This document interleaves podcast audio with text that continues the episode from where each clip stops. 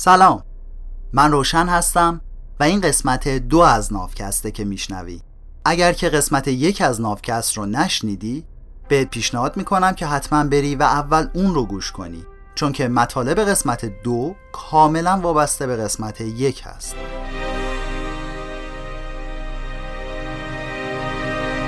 ما اینجا تو نافکست مشغول ترجمه و تعریف کتاب سیپینز نوشته یووال هراری هستیم.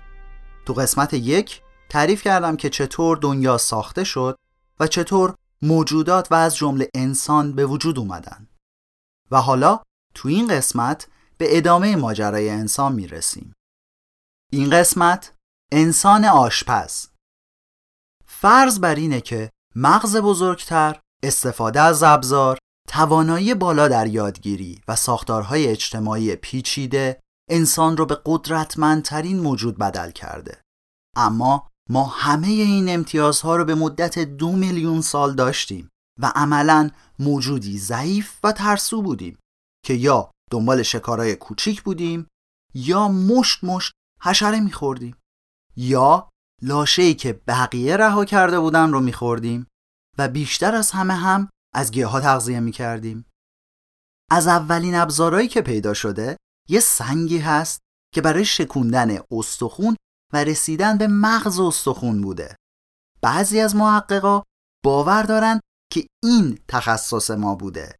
مثل دارکوب که تخصصش خوردن حشرات از توی تنه درخته ما هم تخصصمون مغز استخون خوری بوده.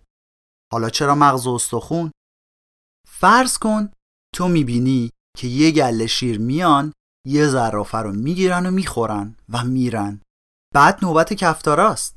بعدش هم شغالا میان و تمام این مدت تو با صبر ایوب تماشا می‌کنی و جرأت نزدیک شدن نداری. بعد که همه رفتن اول به چپ نگاه کن بعدش به راست نگاه کن. وقتی که هیچ خطری نبود میریم ببینیم چی مونده به ما برسه. درک جایگاه انسان در زنجیره غذایی به شناخت تاریخی و روانشناسی ما کمک زیادی می‌کنه. انسان ها تا همین اواخر تو وسط زنجیره غذایی قرار داشتن و میلیون ها سال همین بوده. تازه 400 هزار سال پیش بود که بعضی گونه های انسان شروع به شکار حیوانای بزرگ کردن و فقط تو 100 هزار سال گذشته که هوموسیپینزا پا به عرصه وجود گذاشتن ما به بالای زنجیره غذایی نقل مکان کردیم. این جهش ناگهانی اثرات بزرگی داشت. حیوانایی که همیشه اون بالا بودن مثل شیر و کوسه خیلی یواش یواش و طی میلیون ها سال به اینجا رسیده بودن. بنابراین بقیه همین فرصت رو داشتن که خودشونو با اینا وفق بدن. وقتی شیرا درنده تر میشن غزالا هم تیز پاتر میشن. ولی سرعت صعود آدما به قدری سریع بود که به اکوسیستم فرصت نداد تا خودش رو با شرایط جدید سازگار بکنه. تازه ما خودمونم آمادگی همچین جایگاهی رو نداشتیم. حیوانای بزرگ که بالای زنجیره غذایی بودن اعتماد به نفس کافی رو طی میلیون ها سال به دست آورده بودن. ولی ما تازه به دوران رسیده ها که همیشه کف بازار بودیم همون ترس ها و نگرانیامون رو با خودمون بالا آوردیم. اینه که ما رو خشنتر و خطرناکتر از بقیه کرده. خیلی از مصیبت های تاریخی از جنگ های خانمانسوز تا فجایع زیست محیطی همه به خاطر همین جهش عجولانه بوده. کنترل آتیش یکی از مهمترین اتفاقات تو رسیدن به بالای زنجیره غذایی بود.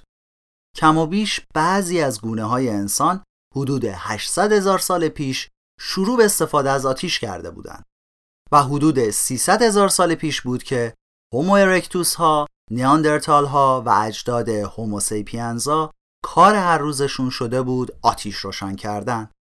حالا ما یه منبع دائمی نور و گرما داریم که در ضمن در برابر شیر و ببر و پلنگ هم از همون محافظت می‌کنه. آدما حتی بعضی وقتا عمدن یه بیشه رو آتیش می‌زدن بعد که آتیش خاموش می‌شد می‌رفتن حیوانای کباب زغالی و میوه ها و ریشه های پخته شده رو جمع می‌کردن و می‌زدن به بدن. و همین پخت و پز بهترین کار کرده آتیش بود. چون غذاهایی مثل گندم و سیب زمینی رو که تو حالت خام نمیشه خورد به منوشون اضافه کردن. آتیش در ضمن انگل ها و جرم های غذا را هم میکشت. حالا می‌تونستیم حشرات و میوه های پخته شده رو هم راحت تر بجویم و هضم کنیم. وقتی که یه شامپانزه باید پنج ساعت وقت بذاره واسه جویدن ما یه ساعت کار رو تموم می‌کردیم. حالا ما هم چیزای بیشتری به رژیم غذایمون اضافه شده بود و هم وقت کمتری صرف این کار می‌کردیم. هم دندونای کوچیکتری لازم داشتیم هم روده کوتاهتری لازم داشتیم. بعضی از اساتید اصلا معتقدند که پخت و پز روده کوچیکتر و مغز بزرگتر تو رابطه مستقیم با هم هستند چون نمیشه دو تا ارگان پر مصرف داشت. یا باید روده درازی می کردیم یا از مغزمون استفاده می کردیم و این شد که نیاندرتال ها و هوموسیپینزا ناخواسته کله گنده شدند.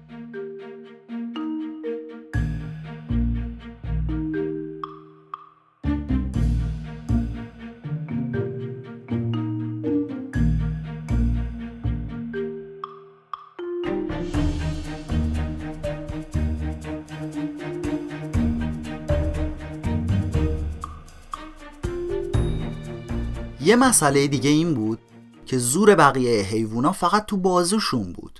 یعنی اندازه ازوله و طول بالهاشون و بزرگی دندوناشون براشون مهم بود. اگرچه مثلا عقاب می‌تونه ستونهای هوای گرم رو پیدا کنه و با کمک بالای بزرگش اوج بگیره و بره بالا ولی نمی‌تونه هر جا که اراده کرد از این ستونهای هوای گرم بسازه. ولی یه زن تنها بدون در نظر گرفتن زور بازو و جستش فقط با یه سنگ چخماق یا مشعل می‌تونست در عرض چند ساعت کل یه جنگل رو نابود کنه و کنترل آتیش بشارت دهنده ظهور مابقی غذایا بود. 150 هزار سال پیش ما هنوز توی اقلیت بودیم. جمعیتمون با وجود داشتن آتیش تازه اگه همه گونه های انسان رو با هم حساب کنیم شاید به یه میلیون نفر می‌رسید. مثل یه لکه تو کل اکوسیستم.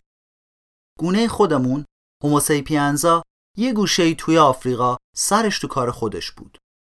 گرچه نمی‌دونیم دقیقا از کی ما یه گونه مستقل شدیم ولی اینو می‌دونیم که 150 هزار سال پیش شرق آفریقا پر بود از سیپینزایی که دقیقا مثل آدمای امروزی بودن. و اگه یکی از اونا امروز سر از پزشکی قانونی در می آورد در نظر خانم یا آقای دکتر کالبوت چکاف چیز غیرعادی دیده نمی‌شد. دانشمندا متفق القولند که همین سیپینزا هفتاد هزار سال پیش از شرق آفریقا وارد جزیرت العرب میشن و از اونجا به سرعت سرازیر میشن تو کل قاره اوراسیا. خب ما می‌دونیم که قاره اوراسیا محل سکونت نیاندرتال ها بوده. سوال اینجاست که وقتی سیپینزا وارد اوراسیا میشن چه اتفاقی برای نیاندرتال ها میفته؟ اینجا دو تا تئوری متناقض داریم. اولی تئوری آمیزش و اختلاط بین دو گونه است که میگه این دوتا گونه نسبت به هم تمایل جنسی داشتن و جمعیت امروزی انسان ها حاصل این امتزاجه. به عنوان مثال وقتی که سیپینزا می‌رسن به خاورمیانه و اروپا به نئاندرتال ها برمیخورن. حالا این گونه از انسان ازولانی تر از سیپینزاست مغز بزرگتری داره و با سرما راحت تر کنار میاد. بلده چطور از ابزار استفاده کنه؟ شکارچی خوبیه و از شواهد و قرائن اینطور برمیاد که از بیماراشون خیلی خوب و تا آخر عمر مراقبت می‌کنه. ما از اینجا اینو می‌دونیم که استخونهای نیاندرتال هایی کشف شدن که علا رقم داشتن ناتوانی جسمی سالهای سال زندگی کردند.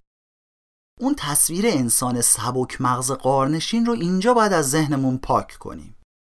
طبق تئوری اختلاط این دوتا گونه اونقدر با هم زاد و ولد می‌کنن که میشن یه گونه و اونورتر هم توی شرق آسیا همین اتفاق بین سیپینزا و هومو ارکتوس میفته. پس نه ما و نه اروپایی و نه مثلا چینی ها و کره هیچ کدوم از نژاد خالص سیپینزا نیستیم. اون یکی تئوری تئوری جانشینیه. کلا یه داستان دیگر رو تعریف می‌کنه پر از ناملایمات و کشداره طبق این تئوری ماها اونقدر به لحاظ فیزیکی عادات آمیزشی و بوی بدن با هم فرق داشتیم که کمترین تمایل جنسی رو نسبت به هم پیدا می کردیم. و حتی اگه این وسط یه لیلی از سیپینزا با یه مجنون از ناندرتال ها تلاششون رو هم می‌کردن بچهشون نازا می‌شد. چون که به لحاظ ژنتیکی دیگه خیلی از هم دور شده بودن. واسه همین هیچ وقت با هم ترکیب نشدن و به مرور ناندرتال ها یا خودشون مردن یا کشته شدن. در نتیجه طبق این نظریه ما همه آدمای روی زمین نژاد خالص سیپینز ها هستیم که هفتاد هزار سال پیش از شرق آفریقا اومدیم. خب اگه تئوری جانشینی درست باشه همه آدمایی که الان زندن به لحاظ نژادی فرق ملموسی با هم ندارن. ولی اگه تئوری اختلاط درست باشه این یعنی اختلاف نژادی آفریقایی ها و اروپایی ها و آسیایی ها به صدها هزار سال قبل برمیگرده و این خوراک اساسی برای تئوری های نژادی و نجات پرستانه است. واسه همین تو دهه های گذشته تقریبا همه دانشمندا ترجیح دادن که بچسبن به همون تئوری جانشینی و صحبتی از اختلاف ژنتیکی بین نژادها نکنن که نجات پرستا هم بهونهشون کم بشه. اما سال 2010 این قضیه عوض شد چون بعد از چهار سال تلاش ما تونستیم نقشه کد ژنتیکی ناندرتال ها رو منتشر کنیم. بعد دانشمندا این نقشه رو گذاشتن جلوی نقشه کد ژنتیکی انسان امروزی و در کمال ناباوری کاشف به عمل اومد که یک الا چهار درصد دی ای اهالی اروپا و خاورمیانه که ما باشیم از ناندرتال هاست.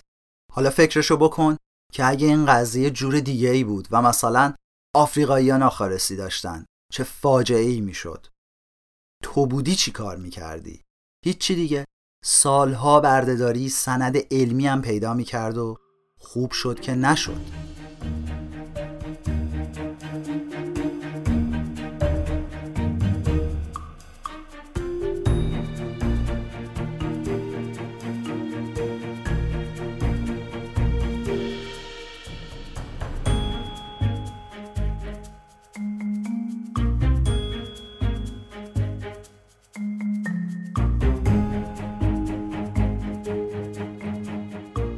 حالا این چهار درصد ناخالصی که ما داریم خیلی هم زیاد نیست. ولی چند ماه بعدش یه شوک جدید بهمون وارد شد. وقتی که تونستیم اون نیم بند انگشت دنیسووا رو هم رمزگشایی کنیم. و در نتیجه فهمیدیم که تا 6 درصد از دی ای ساکنان بومی فعلی جزایر ملانزی و استرالیا از دنیسوواها اومده. پرانتز باز یه توضیح بدم که ساکنان بومی استرالیا و نیوزلند هیچ ربطی به هم ندارن. محلی های نیوزلند که بهشون میگن ماوری جزو جزایر پولینزی هستن مثل هاوایی. اگه کارتون موانا رو دیده باشین اون کارتون طبق افسانه های پولینزیایی ساخته شده. یه سری جزایر میکرونزی هم داریم که به بحث ما مربوط نیستن ولی نزدیک همینا. برمیگردیم سر ملانزی که اگه بخواین بدونین کجاست میشه یه جایی شمال شرق استرالیا. تو اقیانوس آرام بین فیجی و گینه نو اینا البته نتایج تحقیقات اولیه بوده و هرچی که بیشتر پیش میریم کشفیاتمون هم بیشتر میشه. تحقیقات جدیدتر نشون داده که اهالی اروپا و خاورمیانه هم یه مقدار دی ای دنیسووا تو خونشون دارن. ملانزیایی ها هم یه مقدار نیاندرتال دارن. هممونم یه مقدار از یه آدم دیگه داریم که هنوز اصلا پیداش نکردیم. پرانتز بسته. ولی اگه تئوری اختلاط هم درست باشه دلیل نمیشه که تئوری جانشینی کاملا غلط فرض بشه. از اونجایی که درصد خیلی کمی از دی ای نئاندرتال ها و دنیسوواها به ما رسیده نمیشه گفت این اختلاط کامل صورت گرفته. اگرچه حالا می‌دونیم که این اختلاف بین گونه ها نه اونقدر زیاد بوده که بچهشون نازا بشه نه اونقدر کم بوده که اینا هر روز هر روز با هم بچه دارشن. تو توضیح این قضیه میشه این مثال رو زد که این گونه ها نه مثل اسب و الاغ دو تا گونه مختلف بودن نه مثل دو تا نژاد مختلف سگ از یه گونه بودن. اینجاست که می‌بینیم زیست شناسی اونقدر هم سیاسفید نیست. چون این گونه های انسان همه یه جد مشترک دارن پس یه زمانی بوده که هنوز می‌تونستن با هم جفتگیری کنن و بچه هاشون بارور بشن. بعدا هم یه جهش ژنتیکی باعث میشه دیگه با هم کنار نیان راهشون از هم جدا بشه. به نظر میاد که پنجاه هزار سال پیش گونه های مختلف انسان یه همچین شرایطی رو داشتن. توی قسمت های بعد میشنویم که سیپینزا به خودی خود تفاوت های فیزیکی و ادراکی و اجتماعی زیادی با بقیه داشتن. ولی چند تا گونه آدم خوششانس دیگه ژناشون رو به اینا پاس دادن که به ما برسه. امشبم که دارین میخوابین به این قضیه فکر نکنین که یه روزی ما سیپینزا می‌تونستیم با یه حیوان از یه گونه دیگه رابطه بزنیم و بچه دارشیم. حالا چرا این ناندرتال ها و دنیسوواها و بقیه ناپدید شدن. یه احتمالی می‌تونه باشه که ما رسیدیم به محل زندگیشون و چون بهتر از اونا میوه و خوراکی جمع می‌کردیم و شکارچی های بهتری بودیم و شاید ابزار پیشرفته تری داشتیم اینا رو از گشنگی کشتیم. احتمال دیگه این می‌تونه باشه که ما از مردمان اون روز که صبورتر نیستیم و همین امروزم تحمل کوچکترین تفاوت لحجه رنگ پوست یا مذهب رو نداریم. واسه همین تا دیدیم با ما فرق دارن زدیم و کشتیمشون و نسلشون رو منقرض کردیم. هرچی که بوده کاری نداریم. تصورش رو بکنین اگه همه اون گونه های انسان تا الان وجود داشتن چی می‌شد؟ فرهنگامون چی می‌شدن؟ چه جوامعی می ساختیم چه نظام های سیاسی داشتیم؟ آیا آدم و حوا جد نیاندرتال ها هم می شدن؟ مسیح برای گناه های دنیسوواها هم می مرد؟ قرآن وعده بهشت به بقیه گونه های انسان هم می‌داد؟ ارتش از نیاندرتال ها سرباز می گرفت یا نه؟ یا کارل مارکس همه کارگرا از همه گونه ها رو دعوت به اتحاد می کرد؟ تو این ده هزار سال ما اونقدر به تنهایی خودمون عادت کردیم که هیچ کدوم از این احتمالات تو ذهنمونم نمی گنجه. نبودن خواهرها و برادرامون این توهم رو به ما داده که ما اشرف مخلوقاتیم و یه دیوار بلندی ما رو از دنیای حیوونا جدا کرده. وقتی که چارلز داروین گفت ما انسانها هم بخشی از دنیای حیواناتیم به هیچ عنوان تو کت مردم نرفت. بعضیا هنوزم نمی‌تونن با این واقعیت کنار بیان. ولی اگه نیاندرتال ها هنوز زنده بودن می‌شد یه کاریش کرد. شاید واسه همین بوده که اجدادمون اونا رو از صحنه روزگار محو کردن. گذشته از اینکه نابودی نیاندرتال ها تقصیر سیپینزا بوده یا نه هر جا که پای سیپینزا رسیده بقیه حذف شدن. آخرین بازمانده های Homo soloensis پنجاه هزار سال پیش. دنیسوواها تقریبا همزمان با اونا. نیاندرتال ها تقریبا سی هزار سال پیش. آخرین بازمانده ها از جزایر فلورز اون آدمای کوچولو دوازده هزار سال پیش بوده. از اینا یه سری استخون و ابزار سنگی و چند ژن تو DNA ما و کلی سوال بی جواب و به علاوه خود ماها به عنوان آخرین گونه بشر باقی مونده. راز موفقیت سیپینزا چیه؟ ما چطور تونستیم به این سرعت تمام مناطق آب و هوایی رو برای زندگیمون تسخیر کنیم و چطور تونستیم بقیه گونه های انسان رو به قهقرا بفرستیم؟ حتی نیاندرتال هایی که مغز بزرگ و بدن قوی تری داشتن که در برابر سرما هم مقاومتر از ما بودن طاقت حمله ما را نیاوردن. این بحث همچنان ادامه داره و بهترین جواب می‌تونه همین زبان منحصر به فرد ما سیپینزا باشه که امکان این بحث رو فراهم کرده و کمک اون کرده تا دنیا رو فتح کنیم. این پایان قسمت دو از نافکست بود. ازت به خاطر گوش دادن به این قسمت از نافکست و بقیه پادکست های فارسی و تشویق دوستا و آشنایان به گوش دادن به پادکست های ایرانی ممنونم. نافکست رو من روشن به کمک کریشنا تولید می‌کنیم. هر جا که هستید خوش باشید.